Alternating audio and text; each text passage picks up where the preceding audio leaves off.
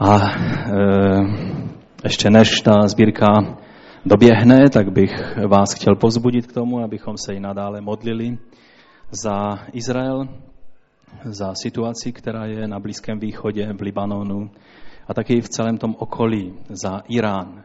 Jsou mnozí naši bratři a sestry v Iránu a přitom tato země směřuje stále víc a víc do strašných věcí, které vždy přinášejí lidé, vůdcové tohoto ražení, jako je Mahmud Ahmadinejad, jejich prezident, který stahuje na svou zemi neštěstí a, a tak se modlíme i za Irán. Ale obzvlášť bych vás chtěl povzbudit, abyste se modlili za Izrael.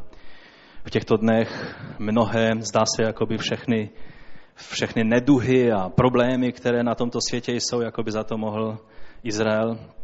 Když čtete některé noviny a díváte se na některé zprávy, jsem vděčný Bohu za to, že v naší zemi existuje i takový ten vyváženější pohled na tyto věci. Eh, v tomto, v tomto týdnu před pár dny jsem slyšel jeden vtip, který tak nějak vyjadřuje tenhle pocit, že za všechno mohou židé. Eh, tak byli dva muži a ten jeden říká, za všechno na světě, co je špatné, můžou židé a holiči. Ten druhý se tak dívá na něho a říká, prosím tě, proč holiči? A říká, no to je právě to. A proč židé? Čili mnozí lidé, kteří mají nenávist k Izraeli, kdybyste se jich zeptali proč, tak ani nebudou vědět. Protože zatím stojí duch, který toto živí. A, a my našima modlitbama a žehnáním stojíme proti tomuto duchu, který stále víc a víc se nějak tak dává ve známost.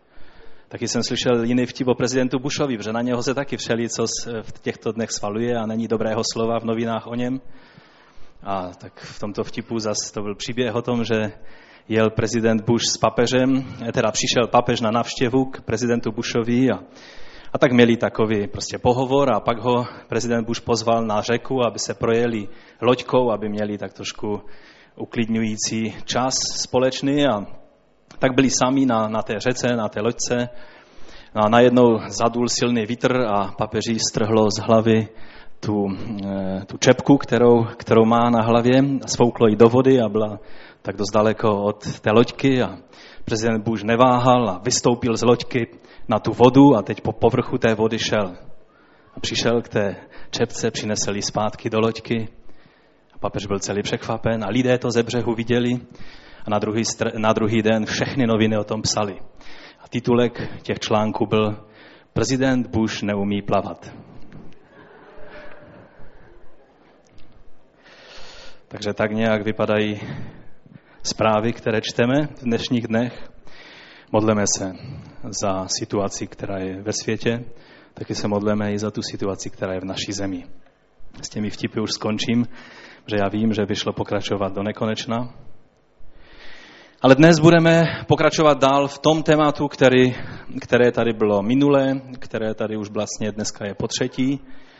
A to je, že budeme mluvit o osvobození od prokletí a od všeho špatného, co ďábel chce na náš život, eh, čím chce dolehnout. Ale díky Bohu, že platí to slovo, které jste tam před chvíli, které jsme tam měli, nevadí, že není, ale vy ho máte už, jste ho měli před očima dlouho Mocnější je ten, který je kde? Ten, který je v nás, než ten, který je ve světě. Ve světě je duch tohoto světa. Duch antikristovský, ne kristovský. Duch, za kterým stojí veškerá moc pekla a toho zlého. A v nás je, alespoň věřím, že je, pokud není ještě dnes, s tím něco udělej. V nás je duch živého Boha. Duch svatý který je mocnější. Mluvili jsme i minule o tom, jakým, jakým úžasným způsobem Bůh všechno to, co ďábel zamýšlel špatné, ale taky i, že to, co zamýšlel ďábel, je jedna věc. A s tím by byl učiněn velice krátký proces. Ten větší problém je, jak jsme mluvili minule, když Bůh vylévá svůj hněv na člověka. Amen.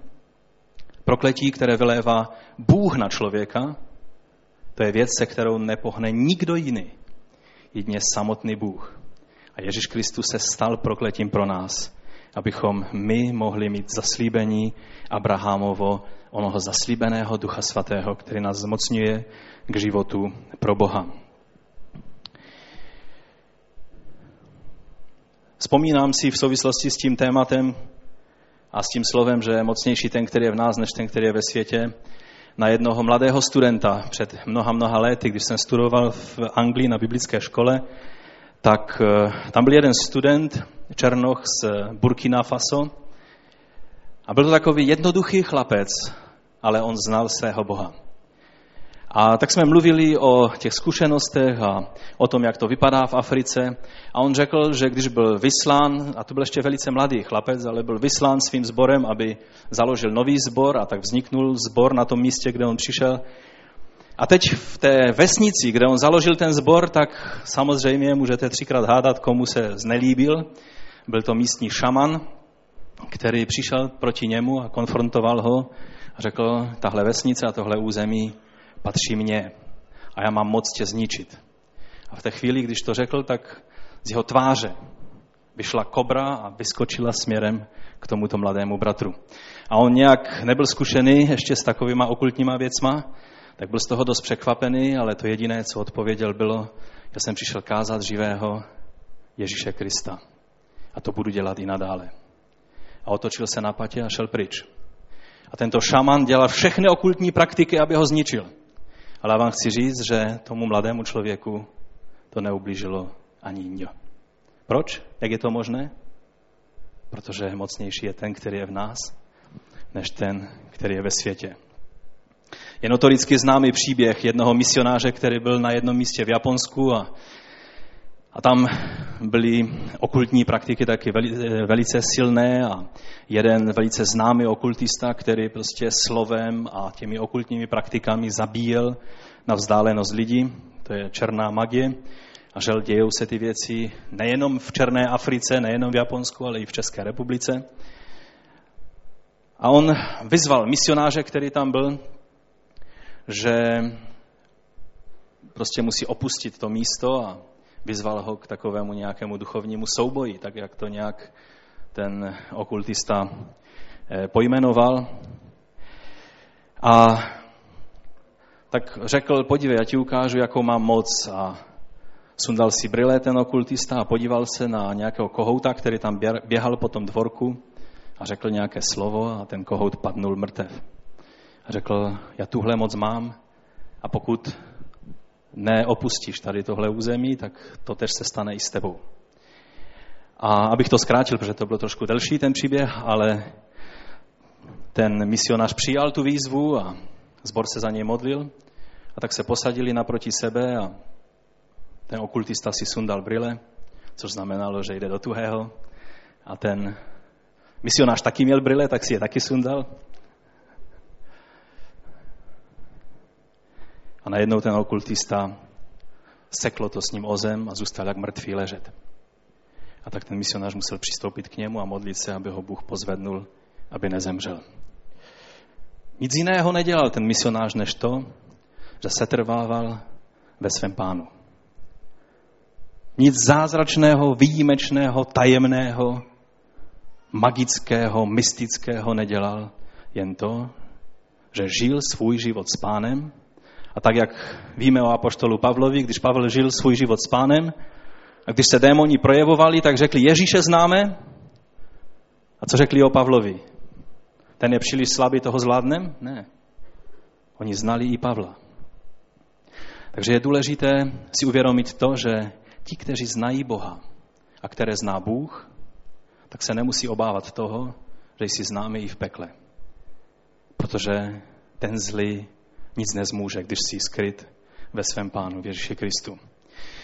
Takže v těchto dnech hodně možná přemýšlíte, a nevím, jestli přemýšlíte o kázáních, anebo obrátíte vždycky líst a po obědě v neděli už nevíte, o čem byla řeč. Takže já vám to tak trošku zase to téma navodím.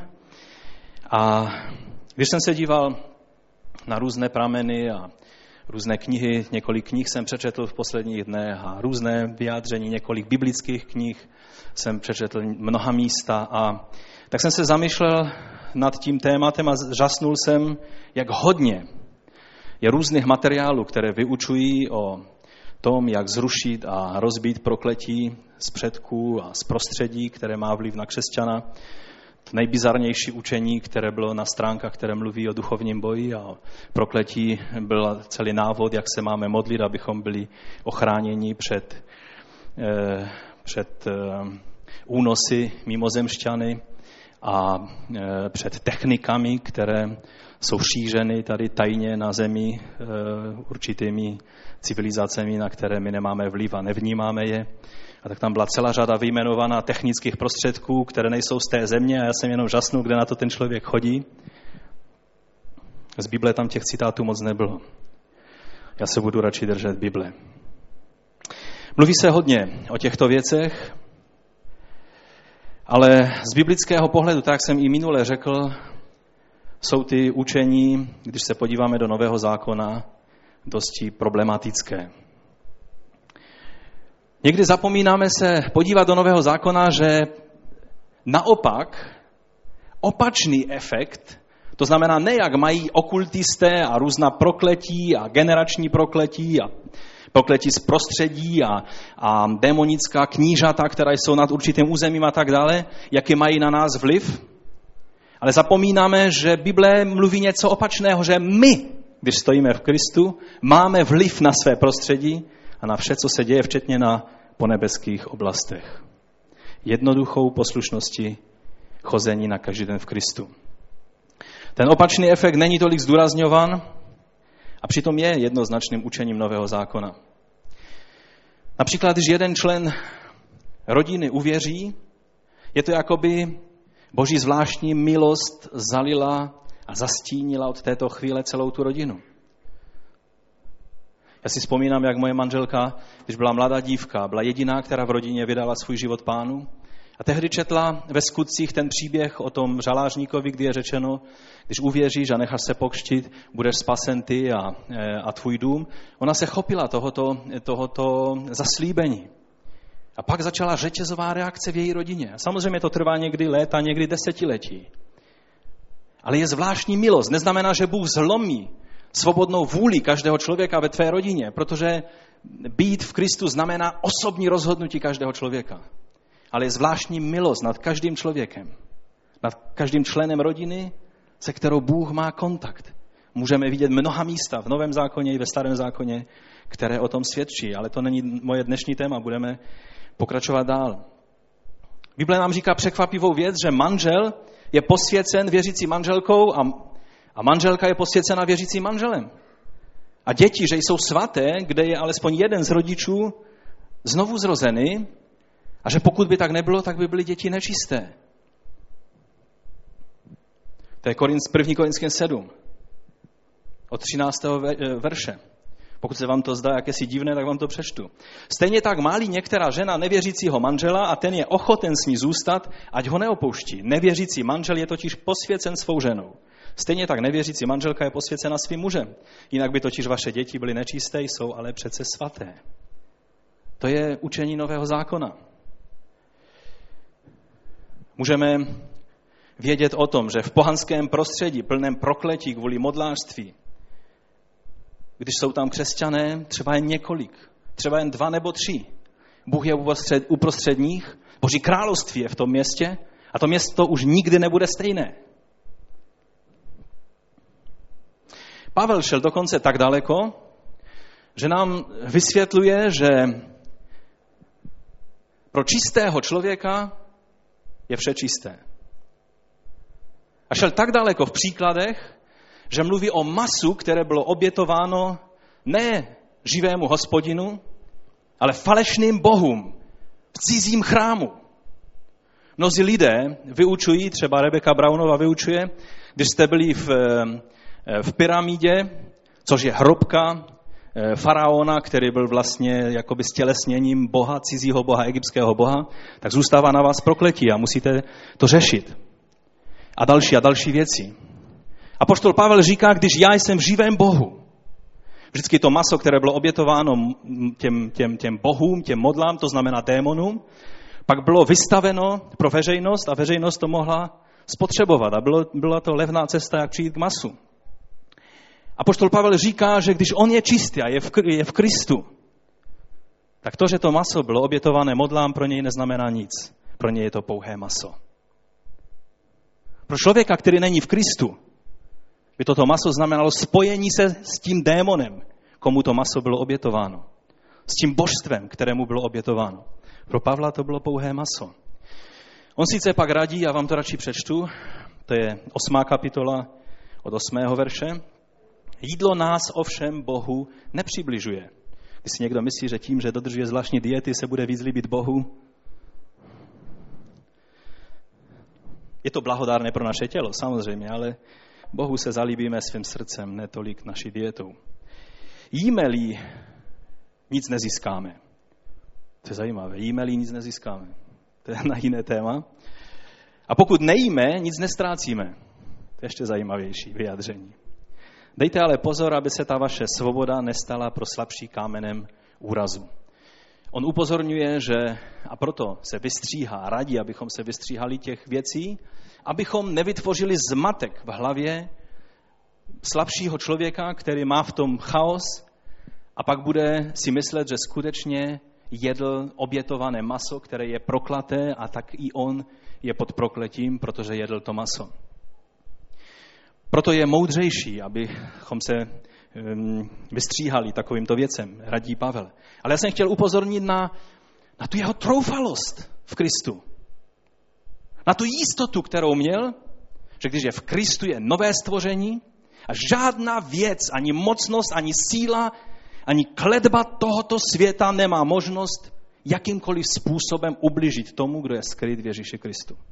Tuhle jistotu chce, abychom chápali, abychom v ní chodili. Mocnější je totiž ten, který je v nás, než ten, který je na světě. Amen. Já si vzpomínám kdysi na mládeži, když já jsem byl mladý, to, to byly časy.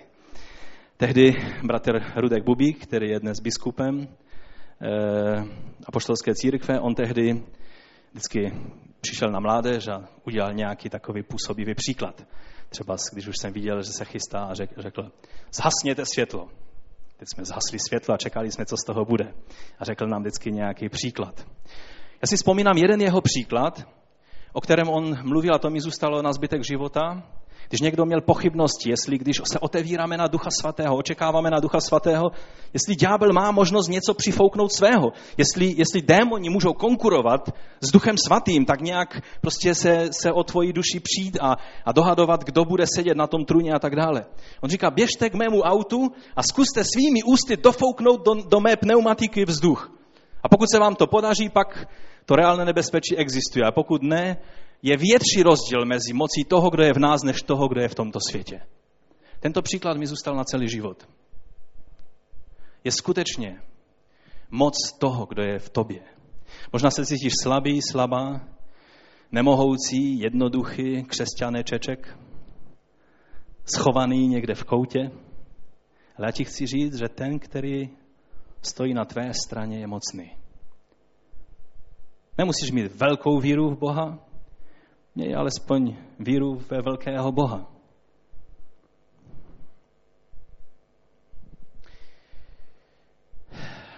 Takže můj první bod dnes, abych tak pokračoval v tom tématu, je držme svou kotvu víry v naději Evangelia, protože to jediné, je to to jediné bezpečné místo. Já budu číst pár úseků z Bible, protože Bible mluví sama za sebe. Není třeba ji nějakým způsobem hodně složitě vysvětlovat.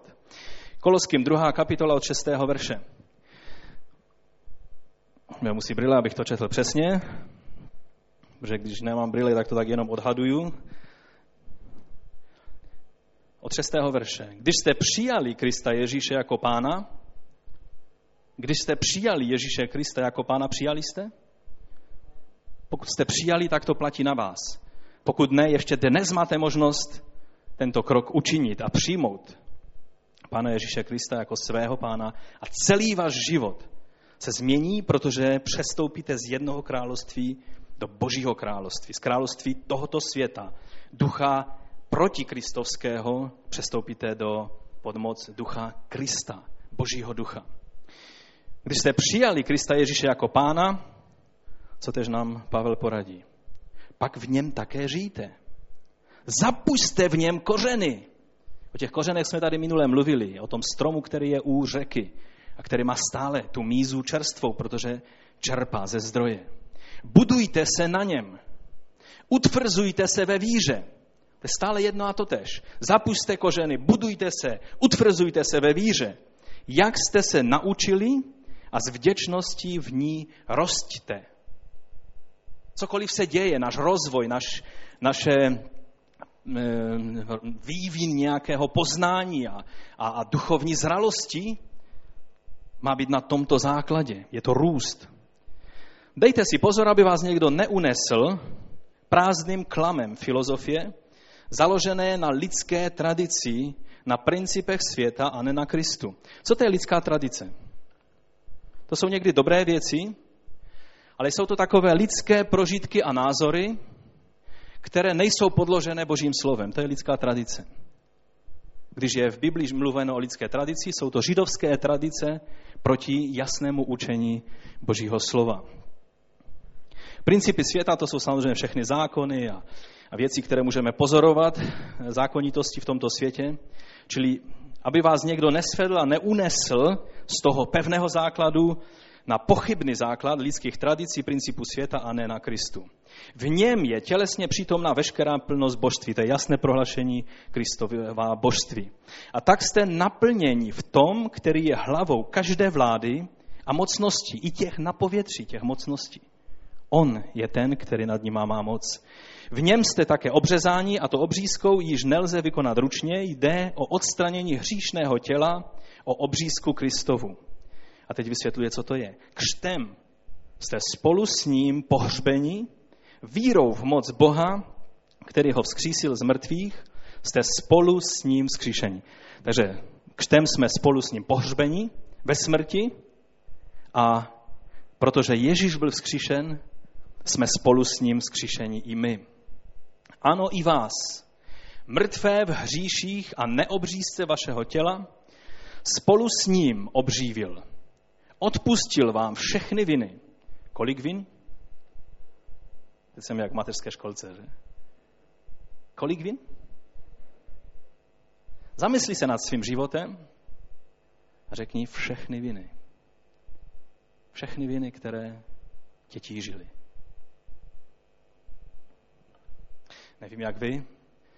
Mně by stačilo, abych měl dobrou náladu dnes jenom to jedno slovo. Protože ty viny, které mě tížily, byly těžké. A on je odpustil. Smazal ten nepřátelský dlužní úpis, o tom jsme už tu mluvili tisíckrát. Jehož předpisy byly proti nám. Navždy. Na jak dlouho? Navždy.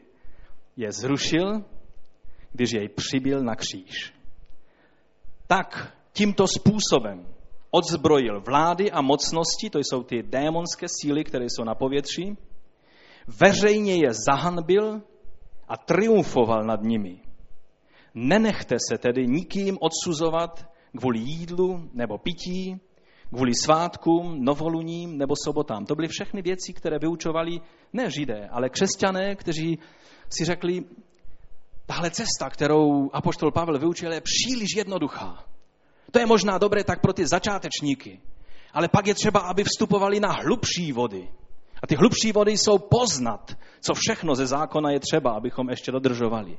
Co obřízka, co novoluní, co všechny význam těch svátků, které je třeba dodržovat a tak dále a tak dále. Na tohle Pavel reagoval. Ty věci jsou jen stínem toho, co mělo přijít. Podstata je v Kristu. To byla jenom chabá fotka toho, kdo je naší realitou v Bohu, a to je Ježíš Kristus. Nenechte se připravit o vítěznou odměnu nikým, kdo si libuje ve falešné pokoře a v andělském náboženství. Ti lidé sice neměli boží slovo, které by nám ukázali, že to je to, co, čeho se drží, ale vždycky by vám řekli, přišel anděl a řekl mi to a to a to. A poštol Pavel na to má v jedné, na jednom místě velice jasný a dost, dosti tvrdý názor, ať je to jakýkoliv anděl, jakýkoliv člověk, ať je to i on sám, pokud by přišel a hlasal jiné evangelium, než to, co oni přijali, budíš proklet. Takže ve falešné pokoře v andělském náboženství takový se pouští do věcí, které neviděl, nesmyslně se pišní svou vlastní tělesnou myslí a nedrží se hlavy, s níž celé tělo zasobované a propojené klouby a tkáněmi roste božím růstem. To je zvláštní slovo. Ten dlužní úpis je pryč. A pokud se ďáblu podaří nám namluvit, že jeho ustanovení stále ještě platí vůči nám, tak má polovinu vítězství nad tvým životem, protože má tě čím zaměstnávat na zbytek života. Teď bych přešel do první kapitoly Koloským. Ono celá epištola Koloským je nabitá, stejně jako epištola k Římanům je nabitá pravdami, které, které se týkají bytí a nebytí našeho duchovního života, naší jistoty v Kristu, naší víry, v to, na čem stojí náš život a tak dále. Koloským první kapitola 20 až 23. Když jsem tyhle verše tak nějak ne poprvé četl, ale poprvé v plnosti si uvědomil, co oni znamenají kdysi dávno, když jsem byl ještě mladý člověk. Tehdy jsem dlouho, dlouho byl v úplném opojení z té pravdy, která je tady ukázána v těchto verších. Je to jedno z nejskvělejších vyjádření, které můžeme najít v Novém zákoně. Tady je řečeno takto. A skrze něj se sebou e, smí žít vše. Tam, tam toho je víc, museli bychom mít více času, abychom to všechno četli. Krví jeho kříže jím samým pokoj způsobil tomu, co je na zemi i na nebi. Čili tady je řeč o smíření skrze krev Ježíše Krista, kterou prolil na kříži. I vás, kteří jste mu kdysi byli cizí a svými myšlenkami i zlými skutky nepřátelští. To znamená, že boží hněv zůstával na nás, protože jsme byli nepřáteli božími. To je princip starozákonní, který je znovu a znovu ukazovan. Nyní již usmířil. Ve svém lidském těle podstoupil smrt, aby vás před sebou postavil svaté, bez poskvrny a úhony. Když jsme svatí, bez poskvrny a bez úhony, co ještě je třeba udělat, abychom byli přijatelní pro Boha? Co ještě je třeba, abychom mohli žít vítězný život? Když jsme přijati Bohem, kým je člověk, který bude spochybňovat? Kým je ďábel nebo démon z pekla, který bude spochybňovat tvůj stav, kterým si přijat před Bohem? Tady je ovšem podmínka. Jako každé zaslíbení v Biblii má podmínku. Ta podmínka zní velice jednoduše jasně, ale je to podmínka, bez které tyhle, tenhle stav, který je popsán v 22. verši, neplatí. Tady je řečeno, pokud ovšem zůstáváte, a jsme zpátky u toho zakořenění, pevně ukotvení ve víře a neuchylujete se od naděje Evangelia, jež jste slyšeli, jež bylo vyhlášeno všemu stvoření pod nebem, jehož jsem se já, Pavel, stal služebníkem. Jaká je tedy ta podmínka? Co máme činit, abychom byli bez úhony, postavení před nebeského Otce? To jediné, co se má stát, je, že se nenecháme unést, jak tam říká na tom jiném místě Pavel, nebo tady na tom místě říká, abychom se nenechali, neuchylili se z této pozice a radí nám, abychom svou kotvu drželi pěkně hluboko.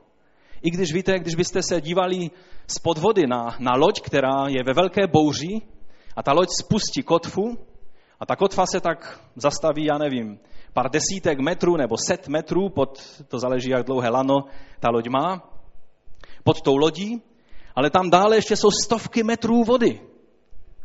A možná, když byste se dívali zvenku na tu, na tu loď, tak by vypadala, že pevně drží, že tam o něco pevného, nějaký betonový pražec nebo něco pořádného, betonové, nějakou stavbu je zakotvené, zaháknuté.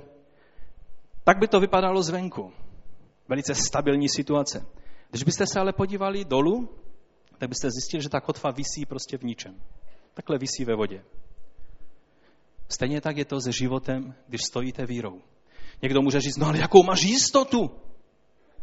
No protože stojím vírou. Víra, co je to víra? No to je jistota. Toho, co sice nevidíme, ale co víme, že platí. Amen?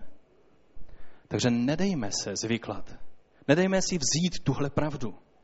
Protože ďábel má celé armády různých pochybovačů, kteří vám budou našeptávat, různých démonů a vlivů a učení a filozofií a všeho možného, kteří se vás budou snažit z téhle pozice bestrnadit. On totiž dobře ví, že není síly na nebi, není síly na zemi, není síly v podzemí ani nikde jinde ve veškerenstvu, která by vás z téhle pozice mohla vytlačit. Je jediná věc, která se může stát. A to je co? Že ty sám zvedneš tu kotvu. Že prostě zvedneš tu kotvu. A nebo, že přestane platit to zaslíbení pro tebe, protože žiješ ve vědomém, třeba skrytém, ale vědomém hříchu, o kterém víš. A říkáš si, lidé nevidí, co oko ne, nevidí, srdce nebolí, je to dobré, jdeme dál. To je pokrytectví a Ježíš mluví o tom, že takové lidi Bůh vyplývne ze svých úst, nebude se s nima bavit. Že proč si hrát na divadilko, že? Pokud se tvářím jako svatoušek v neděli a přitom vím, že hřeším a nic s tím nedělám, není mi to líto, neměním to, nemíním s tím nic udělat, pak na co si hraju? Pak tady nemluvme nějaké složité systémy, jak z toho ven, že z toho ven je cesta upřímnosti vyznat, přiznat, odvratit se, jít dál v upřímnosti před Bohem. Amen? Já vím, že to zní tvrdě, ale to je otázka života a smrti, proto ty věci je třeba, abychom je měli jasno před očima. Takže to, co se snaží nepřítel udělat, je vyprovokovat tě k tomu, aby si buď zvednul tu kotvu a začal pochybovat, anebo aby se znamočil do nějakého hříchu a neřešil to a zůstal v tom a dál a dál a dál pokračoval, až se Bůh bude muset od tebe odvrátit, protože žiješ v hříchu a ne v boží milosti. Dále potom Pavel ukazuje cestu k dokonalosti a to každý křesťan by měl zbystřit, protože chceme být dokonalí v Kristu. Amen. Nechceme být jenom stále bejbatka. Protože někteří mi třeba namítají, no dobré, ale to jsou všechno věci, které tak nějak e, jsou o tom začátku, o tom, co znamená e, stát se křesťanem, ale pak musíme jít dál. Ano, máme jít dál. A Pavel ukazuje, jaká je cesta k dokonalosti v Kristu. Koloským 1.26 až 29, to je stejná kapitola. Toto tajemství, tady už se začíná mluvit o tajemstvích, bylo po věky a po pokolení skryté. Nyní však bylo zjeveno jeho svatým. Jim, a to i mezi pohany, se Bůh rozhodl svěřit bohatství tohoto slavného tajemství. Kristus je ve vás. Ta naděje slávy. Či co bylo to tajemství? Že Bůh nezachová svou milost a moc toho příštího věku jenom pro své vyvolené e, potomky Abrahamovi, ale že tohle rozleje tu svou milost na všechny lidi ze všech národů, kteří se k němu obrátí. Amen. A teď 28. verš Apoštol Pavel mluví. Jeho, to znamená Krista, kážeme. Kež by nám Bůh dal milost, aby z téhle kazatelny zněl Kristus a nic jiného než Kristus. Ve vší moudrosti napomínáme a učíme každého člověka, abychom každého člověka přivedli k dokonalosti v Kristu Ježíši. To je to, oč usilují a bojují veškerou silou, kterou on ve mně mocně působí.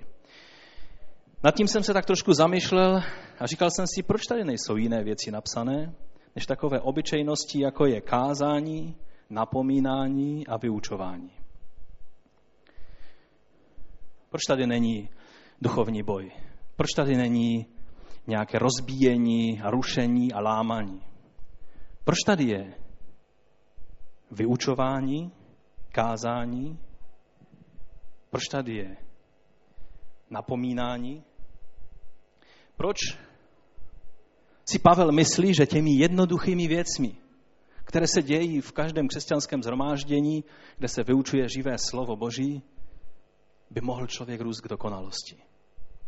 Proč někteří lidé nerostou k dokonalosti? Já vám chci říct, že ten růst k dokonalosti se nestane tím, že poznáme nějaké nové praktiky, nějaká jiná tajemství, nějaké jiné cesty, nějaké jiné zlepšovaky, ale ta stará, dobrá cesta skrze pokání, přijetí Boží pravdy, zůstání, zakořenění, zakotvení, upevnění se v tom, co Kristus pro nás vykonal, vyznání každého poznaného hříchu a odvrácení se od něj, to neznamená, že nezhřešíš. Ale když se ti stane, že zhřešíš, co s tím uděláš? Půjdeš s tím k Bohu, anebo se budeš tvářit, že vše je OK a půjdeš dál a budeš obelhávat lidi, sebe i Boha. Tohle je stará cesta, jak svět je starý, ale tohle je jediná účinná cesta, která nás přivede k dokonalosti. Naši otcové tomu říkali pošvěcení, posvěcení. Život ve svatosti. Já vím, že to není zrovna téma, které by se na všech konferencích vyučovalo. Ale to je to, co potřebujeme, abychom viděli Boha.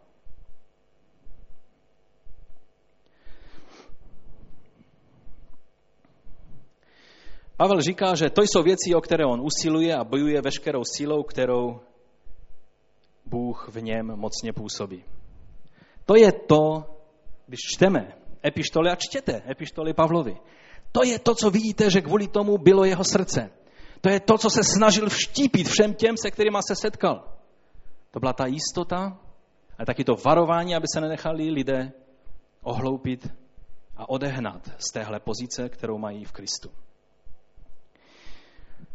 Dále nám Pavel ukazuje ve třetí kapitole Koloským, co máme dělat se starými problémy, které prostě se na nás chtějí ještě lepit a nějak tak vylejzat na povrch.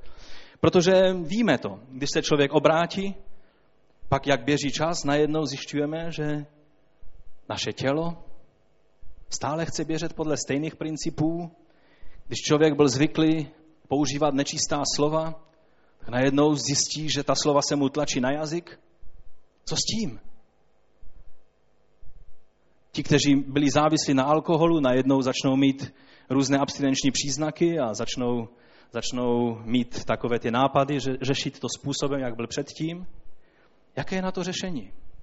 Já vím, že se píšou celé tuny knih a dávají se různé odborné názvy, co se má s takovýma lidma dělat a dít a jaká zaříkávání a jaké věci se má dělat. Některé jsou dobré a pomůžou člověku se postavit vírou na tom základě. Některé víc připomínají zaříkávání pohanská, protože pohanská náboženství, můžete se podívat na internet, jsou plná různých, jakým způsobem zrušit prokletí, jakým způsobem naopak proklít někoho. Ehm, pohanská náboženství jsou plná těchto věcí. Různých formulí, obřadů, způsobů, provolání, inkantací a tak dále. Evangelium je celkem jednoduché v těchto věcech. Třetí kapitola Koloským od pátého verše. Umrtvěte. Co to je za slovo? Umrtvěte proto své pozemské sklony. Já nevím, kdy jste naposledy přišli na to, že něco je třeba umrtvovat. Já jsem naposledy přišel na slovo umrtvovat, když mě bylo třeba vytrhnout zub, tak jsem byl rád, že mi, že mi půlku hlavy doktor umrtvil, protože jinak by to asi nebylo příjemné. To umrtvování znamená zbavovat aktivní moci věcí, které chtějí v nás působit. Když jsme zemřeli s Kristem, celý starý člověk zemřel. A tu smrt je třeba aplikovat na každou věc, která vylejzá, vystrkuje růžky, snaží se, protože Bible nám říká, Ježíš nám radí, abychom na každý den zapírali sebe sama. To znamená, když se snaží ty staré věci toho těla dávat ve známost, tak řekneme, ne, toho starého vojnara já už neznám. Ten je mrtev, ten je v Kristu.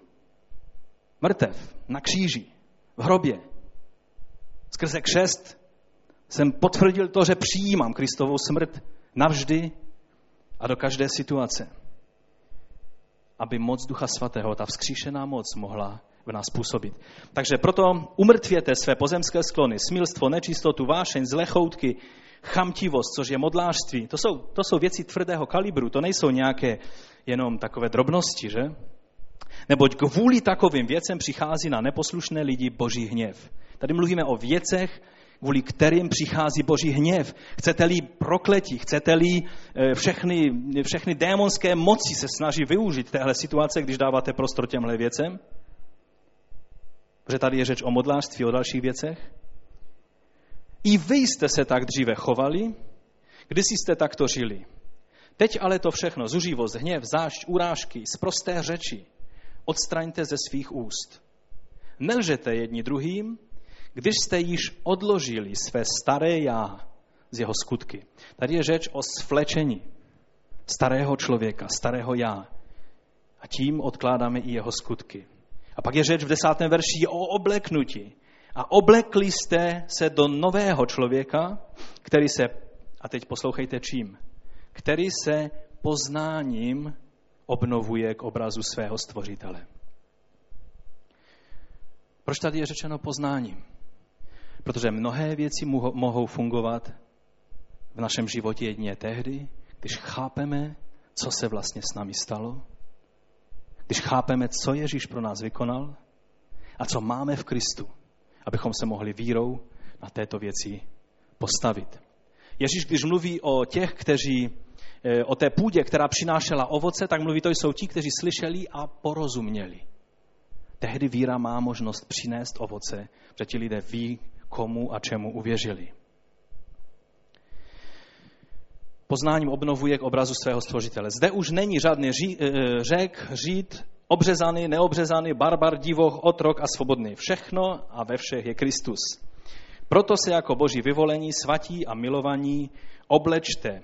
Ten nový člověk je níterný soucit, laskavost, pokora, mírnost, trpělivost. To jsou příznaky nového člověka. A jak bychom na jiném místě hledali, jsou to ovoce Ducha Svatého, které se projevují v nás. Takže tady je uplatněn princip umírání nebo zemření zákonu a hříchu a života v novém principu božím. A mnozí se tak na mě díváte a říkáte, no to od narození vím tyhle věci, to nemusel tratit hodinu času, aby nám to tady vysvětloval.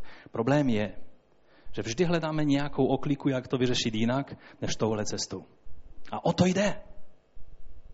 Je to cesta, kterou známe a zdá se nám tak jednoduchá a tak známa obecně, že se nám zdá, že bychom potřebovali poznat něco jiného, co by začalo fungovat a vynecháváme to jediné, co skutečně funguje natrvalo.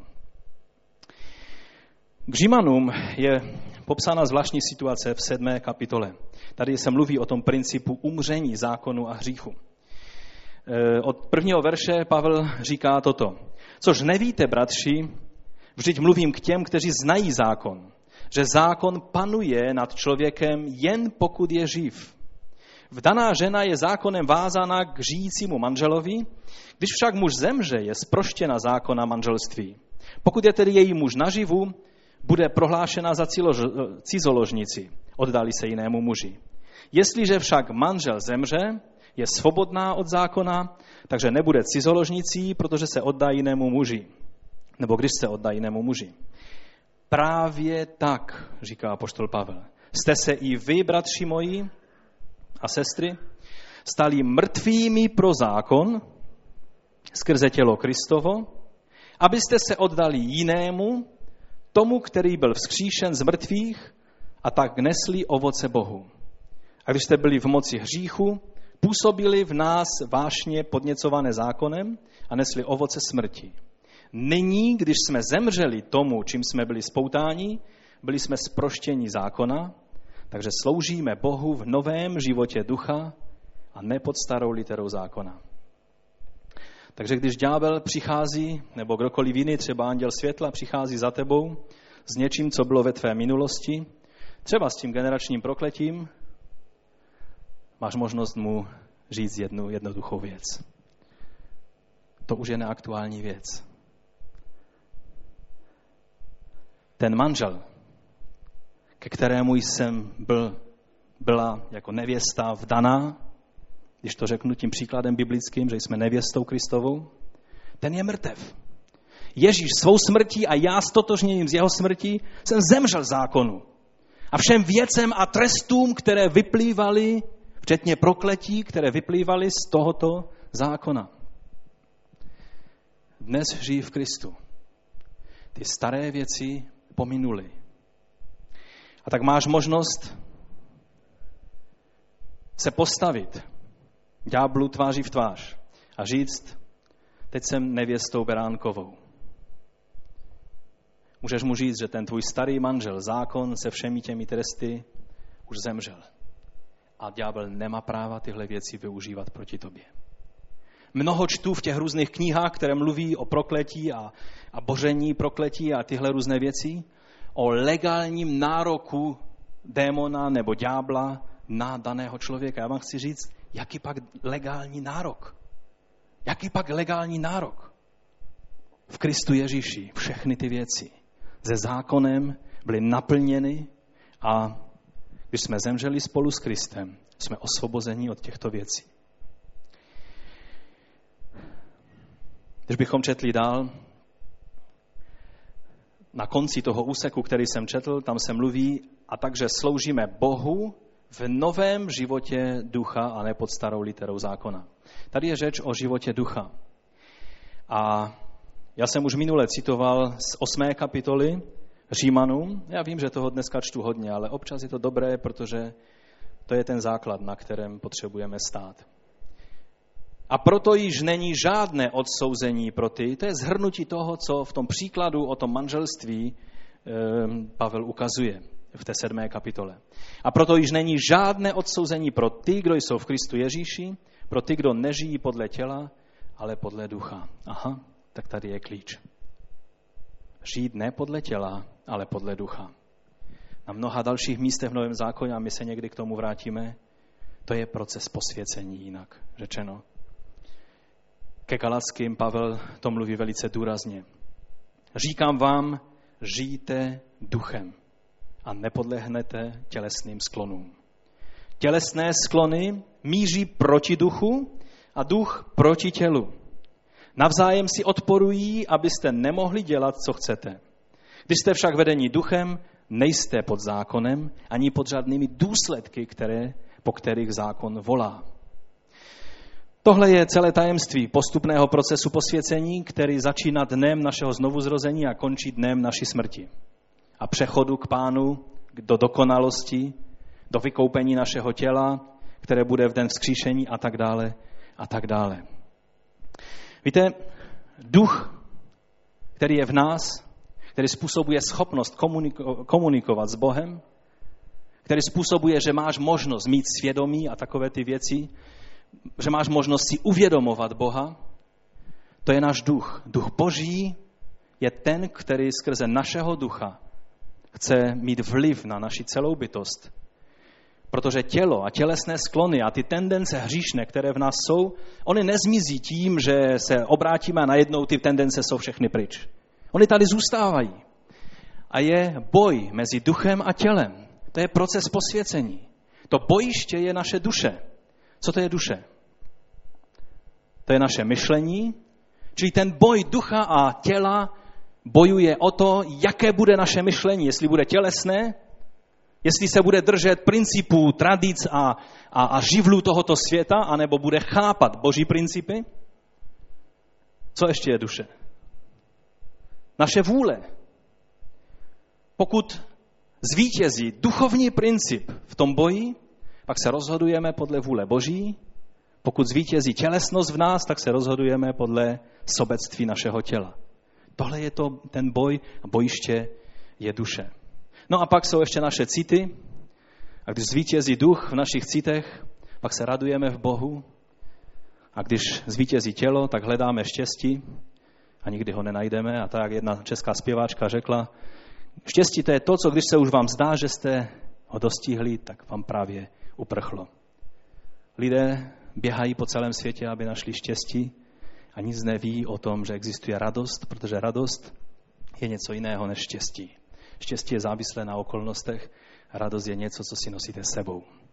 To je to, když zvítězí duch. A o tom, o tom budeme někdy jindy, protože to je obrovské, veliké téma. V tom závěrečném čase vám budu chtít dát dva příklady. Jeden ze starého zákona a druhý z nového zákona, které se týkají tohoto tématu prokletí a jakým způsobem to má možnost nebo nemá možnost působit na nás a jak chodíme ve vítězství. Takže můj další bod je, že Bůh mění prokletí na požehnání, pokud jsme součástí Božího lidu. V numery ve čtvrté Mojžišově čteme velice zvláštní příběh o tom, když Izraelci putovali tou pouští a víte, Izraelci nebyli ideální lidé, oni měli své chyby.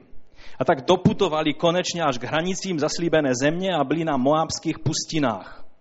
Moabské pustiny to je tam, kde je dneska Jordánsko, tam, kde je Aman, to město, a to, to jsou Amonovci a Moabci, a to jsou tam ty pustiny. Naproti, eh, naproti Jerichu vlastně byli zhromážděni. A moabský král, když viděl to množství izraelského národa, jak, jak přišlo, tak si uvědomil, že nemá na to, aby vojensky vyhrál aby nějakým způsobem porazil Izraele ve válce. A tak hledal jiný způsob. Je zajímavé, že dodnes lidé tohoto světa hledají jiný způsob, jak porazit Izrael a snaží se najít různé způsoby. Tehdy ten Balák se to taky snažil a věděl, že jedna věc mu fungovala vždycky. A to je prokletí. Když našel způsob, jak uvrhnout na někoho prokletí, tak bylo vyřešeno, protože pak velice lehce mohl zvítězit nad tím nepřítelem, anebo ten nepřítel byl vyřízen i bez boje. Věděl, že existuje člověk, který se jmenuje Balám a že tento člověk, koho požehná, je požehnán a koho prokleje, je proklet. A tak si říká, toho, toho člověka, ten ví, jak to chodí ty věci, toho musím zavolat. A tak ho zavolal až z Petoru, z Mezopotámie.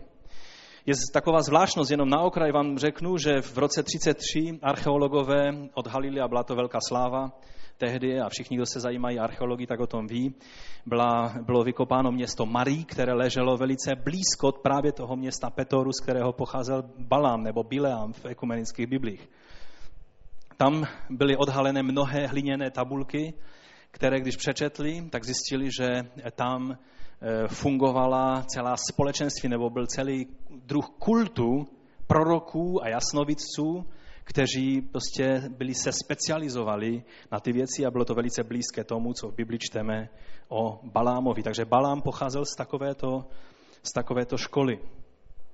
A Balák vzal významné lidi ze své družiny, slíbil veliké peníze eh, Balámovi a poslal je, aby ho přivedli, aby mu proklínal Izrael.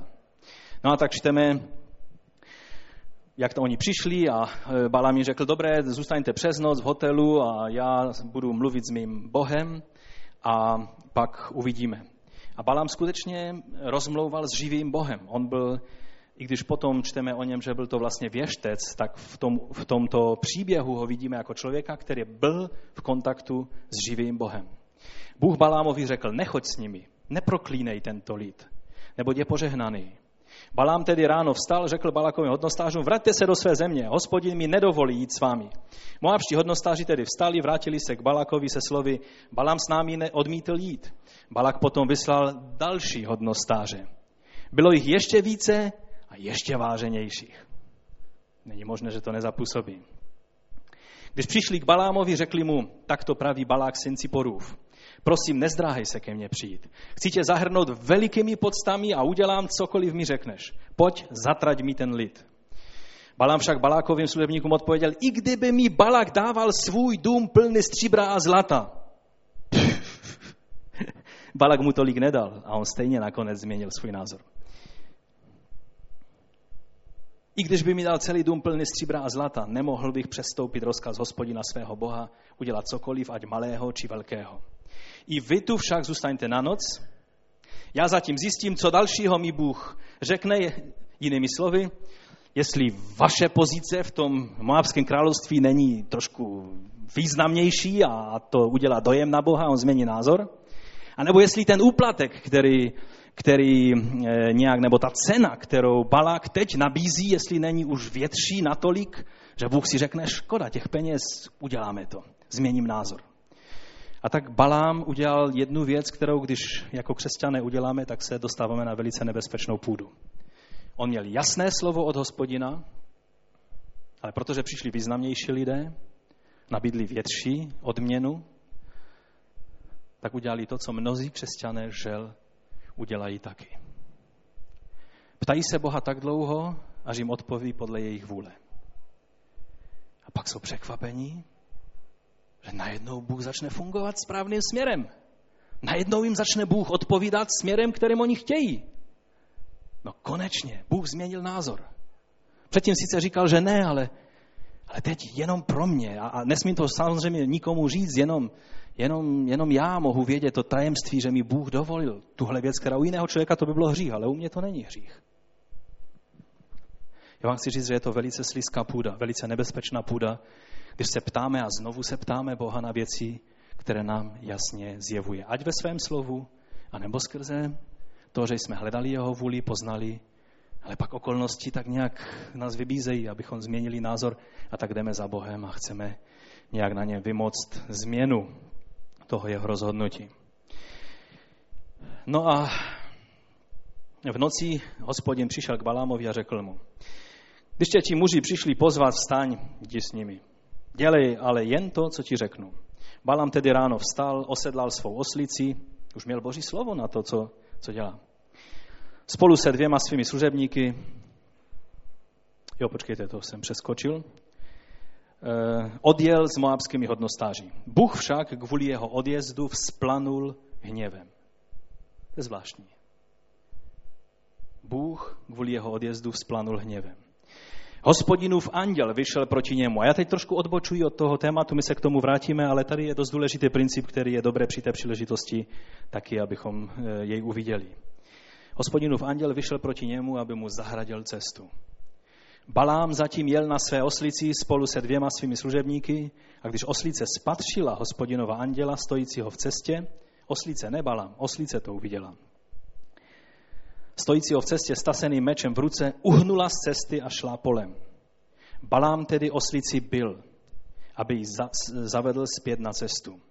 Hospodinův anděl se pak postavil na pěšinu mezi vinicemi s obou stran lemovanou zítkami. Když oslice spatřila hospodinova anděla, otřela se o zeď, takže otřela o zeď také Balámovou nohu. A bílí tedy znovu. Hospodinův anděl pak popošel a postavil se do soutězky, kde nebyla možnost uhnout vpravo ani vlevo. Když oslíce spatřila hospodinova anděla, lehla si pod Balámem.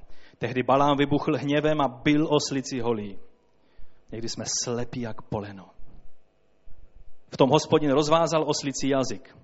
Bůh se už nemohl dívat na to, jak Balám se nad tímto nebohým zvířetem eh, prostě vylévá ten svůj hněv a tak udělal dokonce zázrak, že oslice promluvila.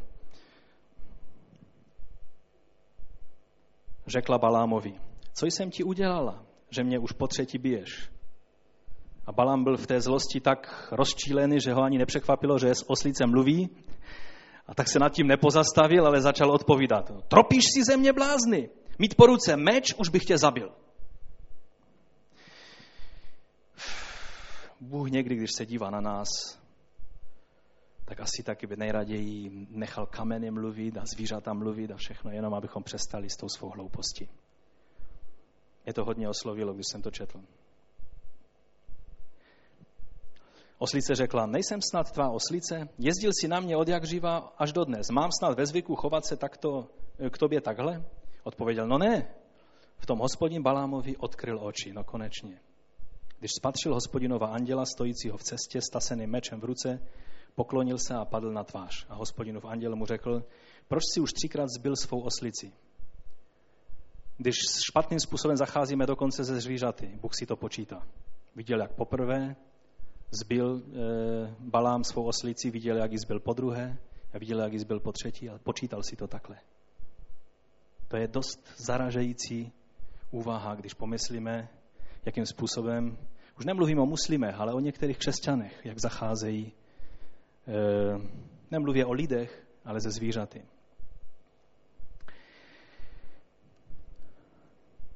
A teď Balam, ehm, teď tady je, že oslice mě spatřila a už třikrát přede mnou uhnula. Kdyby mi neuhnula, už bych tě zabil, říká anděl páně. Ale jí bych nechal naživu. Bůh jemně naznačil Balámovi, že ta oslice by dostala milost Boží a on, prorok boží, by už byl mrtev. No a pak mu řekl, že ať jde a ať mluví jenom to, co mu Bůh dovolí. A pak Balám se třikrát snaží proklít Izraele, ale vždycky naslouchal a tam bylo sedm oltářů a obětování a Balak měl s tím velká, velkou práci a teď tak, co, co řekne Bůh. A když začal mluvit, tak šlo jenom požehnání a požehnání a požehnání. Balak se naštval a říká, teď já jsem si tě najal, abys proklínal Izrael a ne, abys jim žehnal. Ještě jednou, pojďme z jiné strany, možná je budeš vidět z jiného úhlu, tak se ti podaří je proklít. Ďábel, když to nejde z jedné strany, tak zkusí z jiné strany. Za Ježíšem taky přišel z jedné strany, pak z druhé, pak z třetí a pak pochopil, že to je zbytečné a opustil ho do času. A tak Balák vzal Baláma na, jinou, na jiné místo, na jiný pahorek, zase udělali oltáře, zase obětovali a Balám zase se ptá hospodina a zase jenom požehnání. A tam dokonce řekl jednu velice zvláštní věc. Není žádné věštby proti Jakobovi. Není zaklínání proti Izraeli. Haleluja. Vše se včas oznámí Jakobovi, dozví se Izrael, co chystá Bůh. Ale lid ten jako lvice vstává, jako lev se pozvedá. Neulehne, než koři zhltne, krev skolených, než vypije. Na to Balák Balámovi řekl, když už jej nezatracuješ, aspoň mu nežehnej. Zkusil to ještě jednou a zase přišlo požehnání a pak toho nechali a pak přišlo čtvrté slovo přímo k Balakovi od hospodina, jaký úděl bude jeho národa. Víte,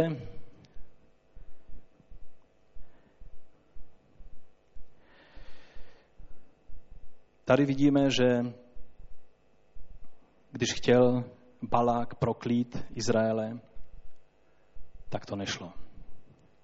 A já vám chci říct, že tohle je princip, který platí do života člověka, který je součástí božího lidu. Když chtěl nepřítel uvalit prokletí, tak to nefungovalo.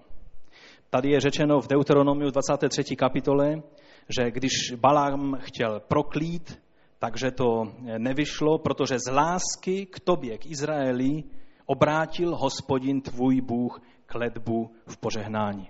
Člověk vysílal kledbu, ale Bůh tuhle kledbu obrátil v požehnání. Je to 23. kapitola od 3. do 5. verše. Možná si říkáte, no Izraelci v tehdy museli být hodně duchovně zralí a, a dobře na tom stáli před pánem. Já vám chci říct ne. To jediné, co je ochránilo před kledbou, která by padla z úst Balákových a Bileámových nebo Balámových na Izrael, co museli splnit, aby byli chráněni před kledbou a aby ta kledba byla proměněna v požehnání. Jedinou věc museli splnit. Prosím? Být součástí Božího lidu. Nic víc. Mnozí z nich byli součástí Božího lidu a přitom byli dosti problematickou součástí Božího lidu v té době. Dvě kapitoly předtím čteme o tom, jak, jak lid provokoval Mojžíše a Árona, protože neměli zase vodu a i když Bůh už udělal tolik zázraku pro ně, oni zase reptali a zase měli problémy a dokonce vyprovokovali Mojžíše svým reptáním k tomu, že Mojžíš neudělal přesně to, co mu Bůh řekl, ale že místo promluvit ke skale, tak udeřil ve skálu dvakrát a Bůh se pak zlobil na Mojžíše. A krátce na to přišli, do, to bylo v Kadeši, a teď přišli na Moabské pustiny tenhle lid, který, který dělal problémy. Víš, možná jsi součástí božího lidu a občas jsou s tebou problémy. Já ti řeknu jedno tajemství, se mnou jsou taky problémy. Každý z nás. Když bys hledal ideální zbor, tak někteří, jeden pastor, když přišel za ním člověk a řekl, víš, hledám zbor, kde by to skutečně bylo tak všechno ideální a přesně biblické. A on říká, e, můžeš mi poradit o takovém zboru? On říká, no, věděl bych o takovém zboru, ale nemohu ti poradit, protože ty bys tam šel. A proč mi nemůžeš poradit? No ty bys tam šel a ten zbor by už nebyl ideální. Protože každý z nás jsme omezení. Izraelci byli hodně omezení. Jejich poznání bylo omezené, ale byli součástí Božího lidu a prokletí, které mělo padnout na jejich hlavy, bylo obráceno v požehnání. A já vám chci říct, že dál už nejde jít. Víc zdůraznit to, že jsi pod ochranou Boží, zvláštní ochranou Boží, když jsi součástí Božího lidu. Ne dokonalý křesťan, ne nejlepší bojovník v národě, ale prostě jsi součástí Božího lidu. Jsi vyvolený Boží. A proto prokletí se promění pro tebe v požehnání není síly, která by tě mohla proklít, když Bůh to prokletí promění v požehnání. A teď ten druhý příklad, anebo ne, ten, protože k tomu druhému příkladu z Nového zákona se už nedostaneme dnes, to možná příště. To je taky velice zajímavá věc, ale teď ten příklad Baláma, abychom zůstali u něho, nám ukazuje ovšem jedno obrovské varování. A tím bych chtěl dnes zakončit. Balám, když chtěl proklít Izrael, to se mu nepodařilo. Není síly, která by, když jste součástí božího lidu, mohla na vás uvalit kledbu, čarování, eh, jak se česky říká, takové ty věci, že se nějaká věďma podívá na vaše dítě a ono je uřeknuté, nebo jak se, jak se říká tyhle věci? Ušknu, ušknutí? Uhranutí, jo, to je to slovo. Je, je toho celý, můžete číst knihy na to téma. Co všechno se může stát. Není síly, která by proti dítěti božímu působila. Mně se líbí jeden příběh dvou jednoduchých pastorů, kteří ani jednu knihu na tato témata nepřečetli, akorát věděli, že na jednom místě mají zhromáždění e, e, satanisté a tak šli na to místo, na ten pahorek, aby se tam modlili. A tam byli lidé, kteří se dokázali skrze moc Luciferovu stát neviditelní. A ti pastoři tam chodili a tak se modlili, o pane, tak jde, aby naše město mohlo být skutečně svobodné od těchto věcí. A tak se modlili jednoduchou modlitbou. A tam, byla, tam bylo svědectví té jedné e, satanské kněžky, která řekla, bylo zvláštní, že ti lidé neměli ponětí o tom, co my tady děláme, ale my jsme neměli žádnou moc se jich dotknout. Jsi v bezpečném místě, když jsi v Kristu. A takže Balám nebyl schopen proklit. Čím víc proklínal, tím víc požehnání splivalo na Izrael. Ale víte, on našel cestu, jak ublížit Izraeli. A to je varování pro každého jednoho z nás. Jedinou zbraň, kterou má nepřítel na nás, je, že nás dokáže zvyklat v tom, abychom zapochybovali o svém postavení v Kristu, o tom jsem už mluvil. A pak je druhá věc, že nás bude se snažit pokoušet ke hříchu. Zjevení Janovo v druhé kapitole říká o Balámovi zvláštní věc.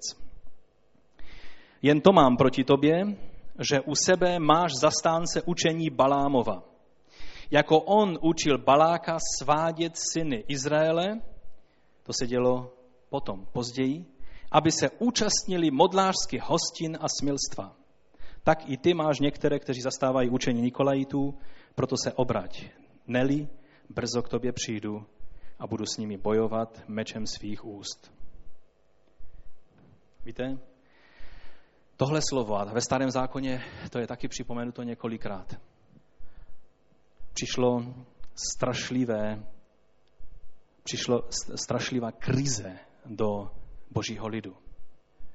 Přišlo velké odpadnutí lidé začali hřešit, to, co předtím, když mluvil, když se snažil proklít a různými okultními praktikami přivodit pád Izraele, to jim neublížilo. A já vám chci říct, dneska ďábel bude chtít, abyste se stále znovu a znovu zabývali, jestli náhodou vám neublíží tyhle věci. Ale bude vám za každou cenu chtít zastínit to, že ubližují jiné věci. Když Balám viděl že prokletím ničeho nedosáhne a těch balákových peněz se mu tak dost chtělo, tak řekl, víš, je jeden způsob, jak je dostaneš. Pošli ty své všechny ženy, Midianky a Moabky, ať jdou k těm izraelským mužům a udělejte hostinu na oslavu svého Boha.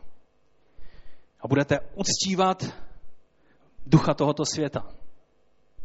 A izraelští muži půjdou a budou obcovat s vašimi ženami a tím je přivodíte k pádu. A to se stalo. A bylo to tak strašné, že je napsáno, že Mojžíš a starší izraelští plakali před stanem, protože viděli to, tu obrovskou devastaci, která se stala v božím lidu. Byl tam muž, který na očích celého Izraele si přivedl Midianku a šel s ní do svého stanu. Už se nemusel ani stydět, protože viděl, že to dělají všichni, tak si říkal, no, to je normální. Já vám chci říct, chci mluvit i k vám, mladí lidé. To, co dělají lidé v tomto světě, se vám může zdát, že to dělá každý, proto je to normální. Ale vám chci říct, normální je to, co nám radí Bůh. A ne to, co vidíme kolem sebe. Pak se tam našel syn, veleký, syn kněze, Pinchas, který byl věrným božím služebníkem a který šel a zastavil tu pohromu tím, že se zastal Božího slova. A toto je obrovské varování pro nás. Já vám chci říct, že v duchovním životě Božího lidu nemusíme přesně znát, jaká všechna prokletí můžou se táhnout a netáhnout. Co všechno plánuje satanisté a plánují všichni možní nepřátelé Božího lidu. Co všechno mohli dělat lidé, kteří byli tvými předky.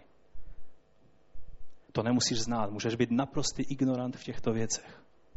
Ale pokud budeš stát pevně v Kristu, tak si musíš dát ještě na jednu věc pozor. Že ďábel, když nebude schopen, protože není schopen těmi věcmi ti ublížit, bude chtít tě dostat, tak jak Balám poradil Balákovi a celý boží lid byl na kolenou, byl v pádu. A proto vám chci říct, že víc devastace v duchovním životě božího lidu je páchano skrytými hříchy, kdy tělesné boží děti spí s moderními midiankami a tím brání sobě i jiným v duchovním růstu.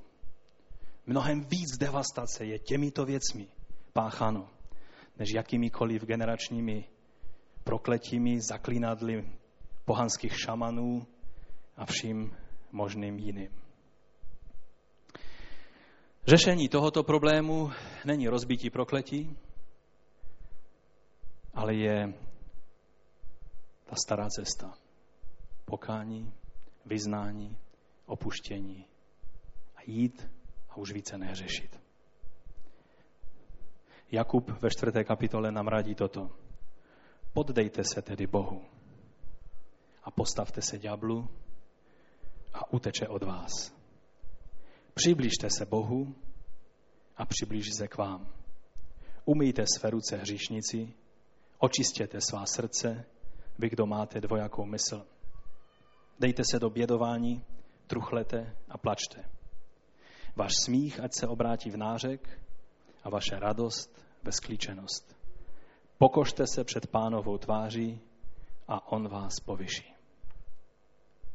Možná příště se dostaneme k tomu novozákonnímu příkladu, který nám ukazuje velice povzbudivé věci. Ale možná dnes je čas, abychom zakončili skutečně tímhle varováním. Pokud chceš, aby tyhle všechny věci, o kterých jsem mluvil, fungovaly v tvém životě, aby každé prokletí, které proti tobě míří, bylo proměněno v požehnání, aby si mohl mít jistý, pevný a zakořeněný a zakotvený život ve svém pánu, pak je třeba, aby se poddal Bohu, vyznal každý nevyznaný hřích, který je aktivní ve tvém životě, který možná si ho třeba se snažil skrývat. A možná ne, akorát si ho neřešil. A pak se můžeme postavit ďáblu a tady je řečený jednoduchý výsledek. Uteče od vás. Povstaňme k modlitbě. Tohle je cesta osvobození, tohle je cesta rozbití prokletí, tohle je cesta života ve svobodě v Kristu. Každá jiná cesta, pokud nevede. A já vím, a já jsem vděčný pánu za všechny služebníky, kteří se zabývají tím, že pomáhají lidem, aby prakticky se mohli postavit na nohy víry, aby mohli žít ve vítězství svůj život. Ale pokud jakákoliv služba nevede na tento základ, pokud cokoliv, co děláme, by nás odvádělo od toho jednoduchého základu, který máme v Kristu, pak by to byl problém. Ale všechno, co nám může pomoct, každý člověk, který se může s námi modlit a pomoct nám, abychom se postavili vírou, abychom vyznali každý nevyznaný a aktivní hřích na všem životě, tak je dobré, abychom si udělali čas na ty věci. Abychom se podívali na svůj život z pohledu Božího a byli vděční Pánu za tu jistotu, kterou nám dává. Ale taky, abychom to balámovo varování, kdy žádné prokletí nemohlo, ale tahle drobná rada, pokušení ke hříchu fungovalo. Protože ten princip tady je, není síly, která by tě mohla odvést od Boha. Ale ty sám, když se odvrátíš od Boha, kdo ti pomůže. Ty sám rozhoduješ o tom, jestli zůstáváš ve vítězství, anebo se odvrácíš a odcházíš. A Bůh ti chce dát milost. On i skrze Ducha Svatého dává. Někdy příště budeme mluvit o chození v duchu, což je posvěcení, což je vítězný život. Bůh je připraven a zalévá nás milostí a mocí k tomu, abychom žili vítězný život. Ale rozhodnutí neudělá Bůh za nás, protože to rozhodnutí je na každém jednou z nás. Pane, já tě prosím za sebe i za každého jednoho mého bratra a sestru. Dej nám milost, abychom v této svobodě, kterou z nám vydobil, chodili. Pane, já ti děkuji za to, že každé prokletí, které nepřítel chce proti nám obrátit, ty proměníš v požehnání. Já ti děkuji za to, že to platí a že to je dědictví tvých dětí. Ale já tě prosím, abys nám pomohl, abychom to varování té Balámovy rady k pokušení, abychom nikdy nepodléhli této radě. Tak jak tvůj duch řekl Janovi o, o tom zboru v Pergamonu, nebo kde to bylo, že tam byli lidé, kteří se stejným způsobem snažili odvrátit tvé děti od života v čistotě. Pane, pomoz nám, abychom stáli v tobě, v takové té opravdovosti a vděčnosti za to, co ty dáváš. A tak se klademe v této chvíli do tvých rukou a prosíme tě o tvé požehnání. Amen.